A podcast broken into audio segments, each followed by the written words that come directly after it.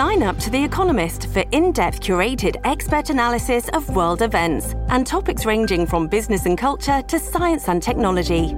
You'll get the weekly digital edition, online only articles, curated newsletters on politics, the markets, science, culture, and China, and full access to The Economist Podcast Plus. The Economist is independent journalism for independent thinking. Go to economist.com and get your first month free. Today on CityCast Madison. It's Black History Month, but how do you find and learn your own history? Especially when records for black families are not always easy to access. We didn't always get counted in the census or have property records to look up. And DNA tests can throw you real curveballs. Luckily, if you live in Madison, you've got one of the country's best centers for historical research, and it's right in your backyard. Meet Lori Bessler of the Wisconsin Historical Society. It's Tuesday, February 28th. I'm Bianca Martin, and here's what Madison's talking about.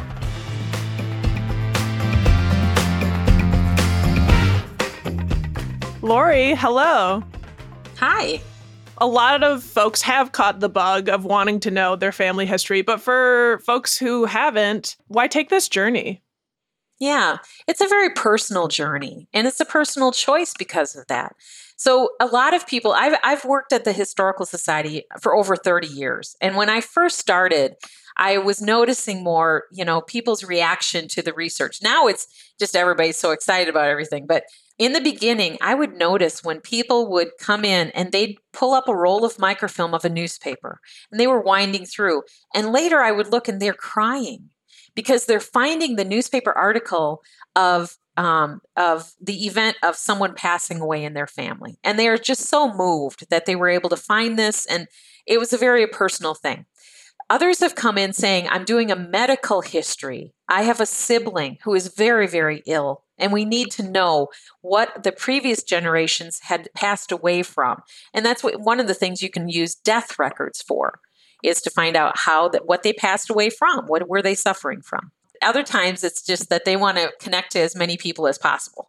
And so they're filling out the charts and they're not stopping to know very much about each person. They just want to know, I want to get up to 20,000 ancestors on my chart. like, yeah, but can you tell me much about your great grandfather that you have on there or your great grandmother? I started my own genealogy almost 50 years ago when I was about 10 years old. And so my family's stories that mostly my dad had told me is what caught me. And so you have those people too who have been in the the trenches doing that research for a very long time and there's always something new to find which is what puts the smile on our face. There's always another angle to understand our ancestors. And I feel like we have to talk about you mentioned you've been working at the Historical Society for over 30 years. It is such a standout institution, and I'm not sure everyone knows that. I have a, an aunt who lives in Nashville who comes here specifically to access it. So I feel like, can you talk a little bit about what why this is such a standout institution? Oh, definitely right from the get go. You know, we became a state in 1848. We had a state historical society in 1846. Two years before we were a state, we had a state what? historical society. Yeah. So right away, we had people who were dedicated to capturing local and national history. And that actually was international history at that point. Later, they changed it to be just United States and Canada for a state historical society to have that kind of scope and maintain that scope well over 100 years is just amazing. You won't find that in many states. Many states say, well, we cover just our own state. We cover all across the United States and Canada. One unique aspect of our archives, though, that is very unique from um, other states is that we have what are called area research centers. We take the local archival materials and we spread them across the state so that they're more accessible locally. So if I was doing a research project out of Langlade County, I would actually go to the UW Stevens Point and use some of the materials that are at that area research center. Instead of having to have everybody come down to Madison to look at everything for the state. We've spread that out, and that's very unique, very valued.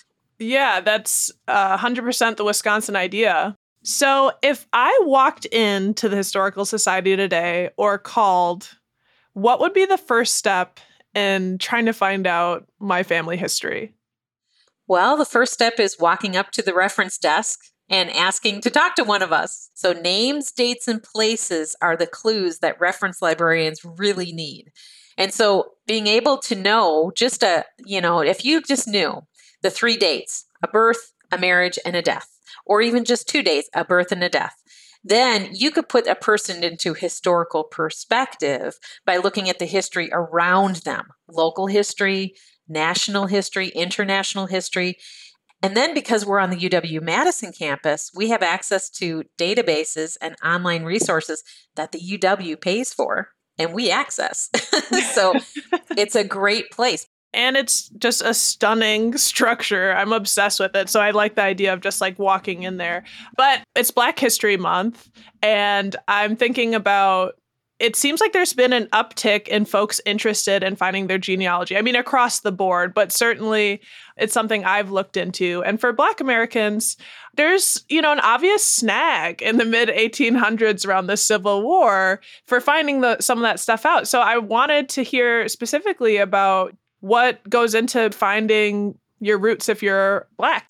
Right, right. Um, anybody of color um, it is difficult because the paper trail is not always that thorough. And what you're mentioning as far as after the Civil War, the 1870 census is often known as the the brick wall that a lot of people of color will have to butt up against. But you never make assumptions, okay? So there are a lot of people of color who have ancestry who were not enslaved. So that's one point. Number two is if they do have proof that somebody had been enslaved, then there's strategies um, that can be used.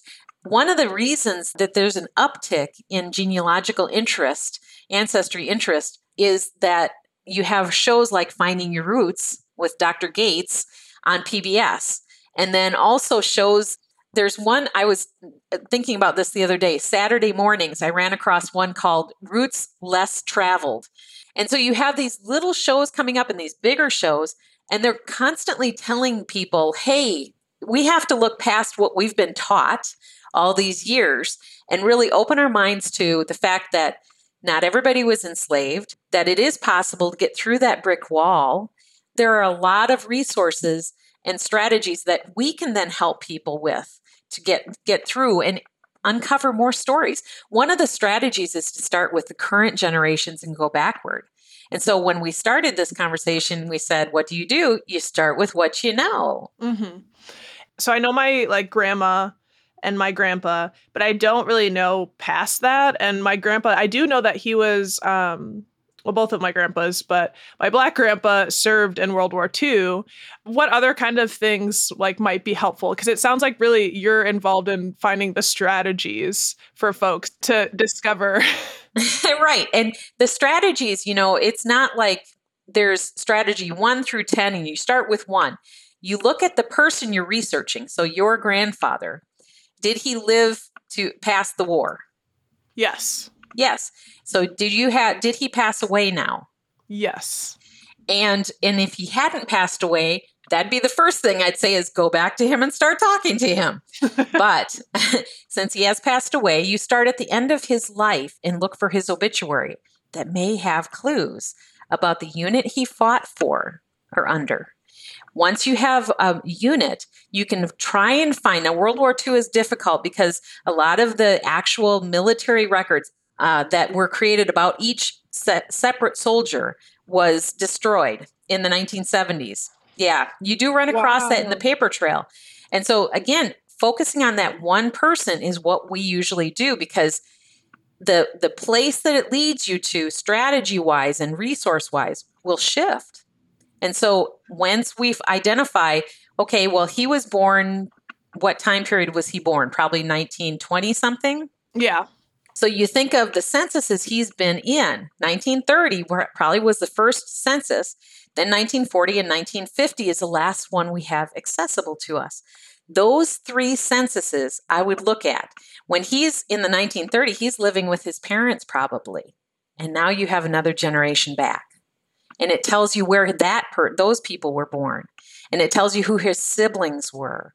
And there's those kind and their ages. So you can estimate, okay, well, his father was born in 1890 something. So he's in the 1900 census as a child. And hopefully he's living with his parents and you're back another generation. And so those censuses by themselves will help. It also depends on regionally where do they come from. Are they from Massachusetts? Are they from Nebraska? Are they from South Carolina? Where are they from? Because we have to narrow in on those local records then after that point of using those federal censuses. And I'm thinking about, we were talking about Black Americans and Black Wisconsinites. And you were mentioning people of color. Like, there's also probably some paper trail issues for Indigenous Americans. There definitely is problems with um, uh, trying to find the paper trail of groups who have been marginalized. And so, in the Indigenous research, um, you're working with a variety of different institutions. One is the federal government is documenting, the nations are documenting whether it's oral history or written history, they're documenting as well. And so you have two institutions right away to contact. This within the government, you have a local government, a state government, and a federal government that could have created a paper trail. Now, it's also how you look at the information on those documents. It's not like, you know, you look at a document and is completely true information on there. And so there's a very much a, a slant that you have to consider when you're looking at those documents that are talking about marginalized groups. And that's another thing that we can help people do as well. The journey is a lot deeper than you think it would be. Yeah. And I, I feel like you're an investigative journalist, investigator, you know. And it's speaking, exciting though. It's so exciting. I, I, can't, I'm trying to keep it together. Um, But I know something that's become super popular are DNA tests. Do people come to you with those? Yes, they do. And so you have first, I come to the person comes to us and they say, I, I, did my testing. Where did you do it? Let's look at what results you have. And there's really two perspectives or two angles that you use with DNA testing. One is it tells you an ethnicity estimate. That is never concrete. And I, I really have a problem with it because it tends to try to put people into silos, certain categories of people. And it's just not true. The culture is not something that can be explained through DNA. Our culture is very different from that. And that culture means more to me than the, the bloodlines.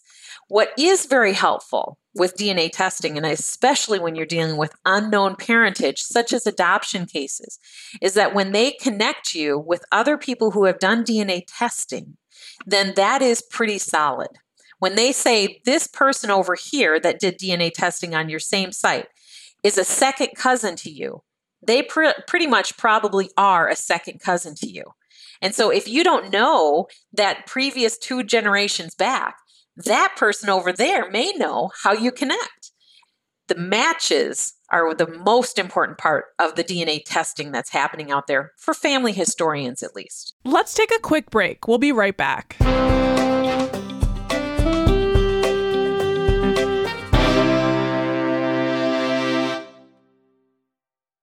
Talk about the librarians that are on staff. They're the folks that are there to help once you get into this institution, not many of us leave this institution until retirement. And so we have people who have been here over 30 years who know this collection, but also know collections around the world. And so we're able to say, okay, we don't have this material, but the Mid Continent Library over in Independence, Missouri I believe has what you're looking for. Let's see how we can connect with them and get that material. One other thing we do is we have workshops every fall and every spring, and we bring in nationally known speakers to give full day workshops on a variety of topics. Anywhere from DNA to uh, African American genealogy, um, to Norwegian, to German, to Irish, to all of those different groups where we have concentrated groups within Wisconsin you had mentioned that you have found some stuff on your own family tied to Madison, right? Yes. I have a great great grandfather who was in the Civil War with his two brothers, and they all uh, did their training at Camp Randall. And so when I come downtown or I go to that part of town where Camp Randall is, I can just put my my head into that era of 1861, October, I believe is when they had enlisted, and just picture them at this area. And it's my great great grandfather, you know?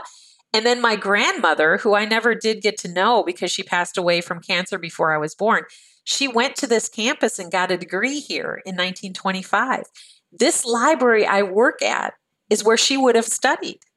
It was the only library on campus at that time. And so having that connection to the local um, buildings and the local lo- areas that your ancestors walked in, uh, that's a fabulous part of the journey. It's a great way. I have to say, like, I share that with you how special walking around campus is because I found out that I also have, I don't know if it's a great, great, great grandfather who was, you know, at Camp Randall training. And I also have a great it's probably great, great, great, great. but a great great grandfather who was at UW and he was the pitcher for a baseball team. The other aspect of that we have in our in one branch of the family is political history. And so that great great grandfather who had been involved in the Civil War, he also was a state senator in 1912. And so when they actually voted to ratify the 19th Amendment, he was just in Madison to, to observe the ratifying of it for the state of Wisconsin. And they said, hey, DG James, would you please take the paperwork to DC to make Wisconsin the first to ratify the 19th Amendment? That's my great great grandfather. So it's it's fabulous to have that kind of connection. And I'll tell you, a lot of people feel like, well, yeah, but there's not going to be that kind of big story in my family. I will challenge you. I will definitely challenge you to look into it and see how your family did make a difference locally, statewide, nationally, internationally. It doesn't matter. They made a difference, and it's important for us to know how and why. That is so cool. It's also that our families are not one sided, they're not all just one story. There's a bazillion stories throughout our family tree. You go back, and those branches go way out.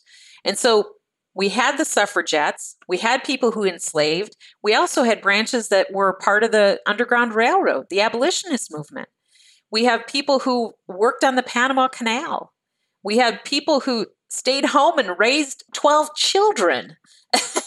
people who were big in their religious institutions. There's so many branches of the family that come that you come from that had an effect on where you live, what you do, how you feel about things. It's not all, it doesn't totally define us, but it is a factor in there.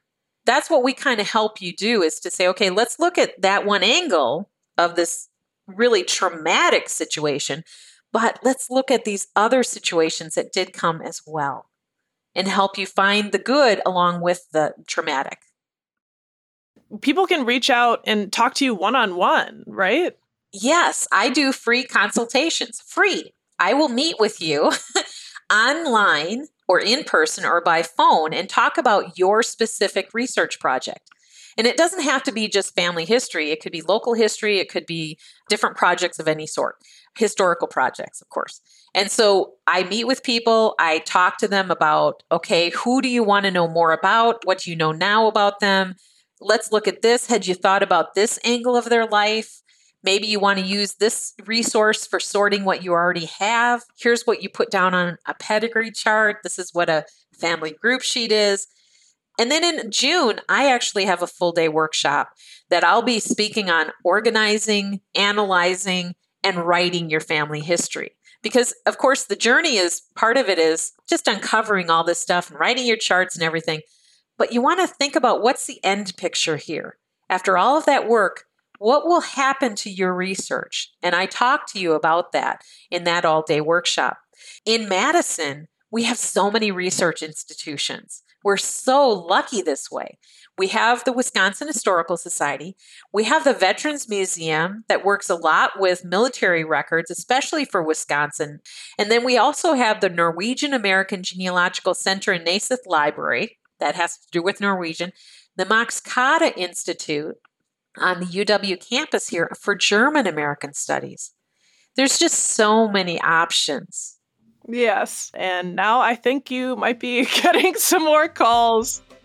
We really appreciate you taking the time. Thank you so much. It's not a problem at all. I, I look forward to helping more people research their family history. That's Lori Bessler, reference librarian at the Wisconsin Historical Society. If you're interested in getting in touch or checking out any of their monthly webinars, we'll link to their site in our show note.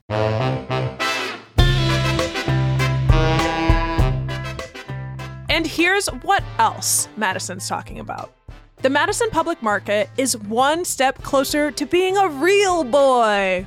The market at First Street and East Wash has been years in the making, and they just secured the funding they needed to start construction.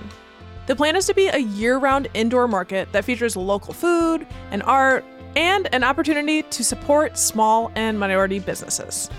They also want to offer food carts and small catering companies access to a commercial kitchen.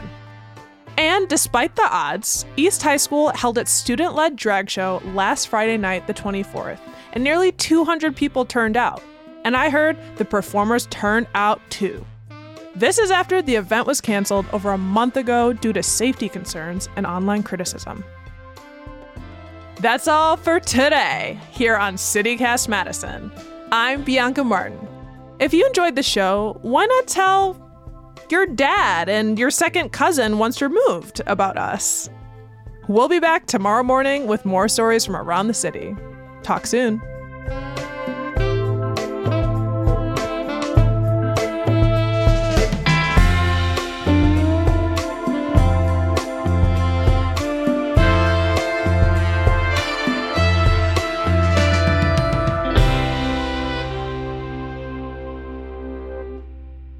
Madison's gonna be a real boy. Thank you for keeping that.